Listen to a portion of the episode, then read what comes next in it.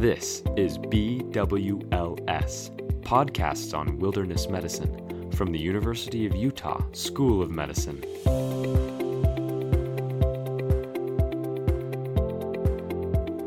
This is Richard Ingebretsen from the University of Utah School of Medicine. You're getting ready for a big hike, maybe to the top of a mountain, maybe it's for a couple day backpack through some slot canyons and narrows. Either way, you're going to be really exerting yourself, and we want to make sure you eat right before you do that hike, and even when you're doing the hike, that you eat right while you're on the hike. Fueling your body is a proper part and a key part of any hike. If you have a strong stomach and you're only going for a short hike, you can eat almost anything. But if you head out for multiple days, you'll want to plan more into account the proper backpacking and hiking nutrition that will uh, prevent bonking. That's where your body crashes due to a lack of energy. Also prevent hunger and dehydration, and quite honestly, just a plain bad time. But when you give your body uh, what it needs, you'll feel strong and comfortable on the trail. So there's a couple rules of backpacking nutrition, and you'll be at your hiking peak. So you want to fuel with carbs. Eat a lot when you're in the backcountry. It's no time to diet. What do you eat? Well, carbohydrates are the body's preferred primary energy source while hiking and while backpacking, since they're very easy for the body to process, much easier than fats or proteins. Uh, we all use glucose almost exclusively for quick muscle contraction movements such as jumping, running, uh, running climbing, and uh, forceful paddling in a river or kayaking. Backpacking nutrition wisdom holds that you should eat 30 to 60 grams, which is about 120 to 240 calories. That's big C calories or kilocalories of carbohydrates per hour. This will keep you going. Uh, it will improve strength and endurance, and it will delay fatigue and hitting the wall. Uh, you shouldn't go uh, very long without eating when you're really doing strenuous hiking or backpacking. If you don't consume enough carbohydrates, the body will begin to uh, burn muscle protein and stored body fat. You'll feel weak and might not make your goal. A few good examples of carb choices while hiking are energy gels, those shot blocks, sports drinks, dried fruit, protein bars, candy bars. Great sources of carb- carbohydrates to include uh, in your eating patterns prior to including uh, prior to your hike include things like whole grains such as brown or wild rice, quinoa, oats, whole grain pastas and breads, starchy vegetables such as potato, peas, winter squash, beans, legumes, and lentils, and fruits of any and all kinds. That is because we store a lot of energy in our muscles and our liver and our blood before a hike. So you want to uh, stock up on those things. It may be difficult to consume as many carbohydrates as recommended, especially if you have a backpack on that's pretty heavy, and if your and if your climb or your hike is steep.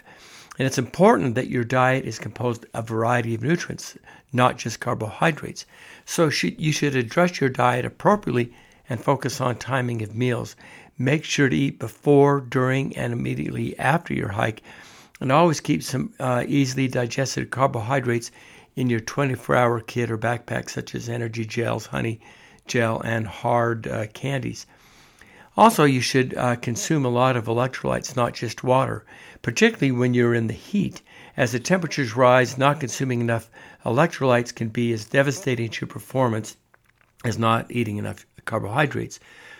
For performance levels to remain high, you need to replenish sodium chloride, potassium, magnesium, manganese, calcium on a consistent basis. High water intake without electrolyte replacement over many hours will just simply not be enough to do this.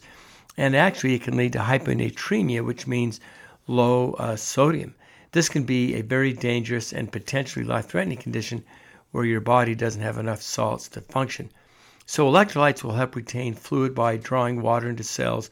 An electrolyte supplement or sports drink uh, with electrolytes is beneficial if you are drinking a large volume of fluid or if you're sweating heavily. This is especially important for rehydration following exercise. So, to avoid electrolyte imbalance, you need to consistently replace and replenish by consuming salty snacks such as pretzels, salted nuts, salted chips, and drinking electrolyte replacement sport drinks. if you're going to treat uh, water as your primary source when you're out on your hike, you should and, and obviously can add electrolyte supplements. There are many of those on the markets that you can do. Now, when you're done uh, with your hike or when you've exerted yourself, there is a, about a 30 to 45 minute exercise window when your body is especially receptive to replenishing and repairing muscle tissue. A 4 to 1 ratio of carbohydrates to protein is really ideal in that time window. This is really healthy if you're going to then hike later in the day or the next day. Carbohydrates replace lost muscle sugar, which we call glycogen, and protein provides amino acids to repair the muscle tissue. Powdered sports recovery drinks are a good option because they are in a powdered form and everything tired muscles need. Really, any whole foods are great during that time. And one uh, of the important dictums uh, in hiking and backpacking, well, in any exercise, but particularly on those, is to drink before you feel thirsty. We don't always think of it that way. Hydration is obviously a very important part of nutrition, and we don't always think of that as part of nutrition. Thirst is a symptom of dehydration, and you never want to get to dehydration, so you never want to be thirsty. By the time you feel thirst, uh, you're already two or three percent dehydrated. So uh, when you're dehydrated, uh, your endurance will diminish considerably. And if you are thirsty, your performance is down by about 10%. Start your hike hydrated by consuming 14 to 22 ounces of water or electrolytes about two hours before you get on that trek or exercise. During the hike, drink to thirst. A good goal is to drink 6 to 12 ounces of water or sports drink every 15 to 20 minutes. Recover by drinking 16 to 20 ounces of water or sports drink every hour for a few hours after the hike to, uh, to fully rehydrate. You'll do much better.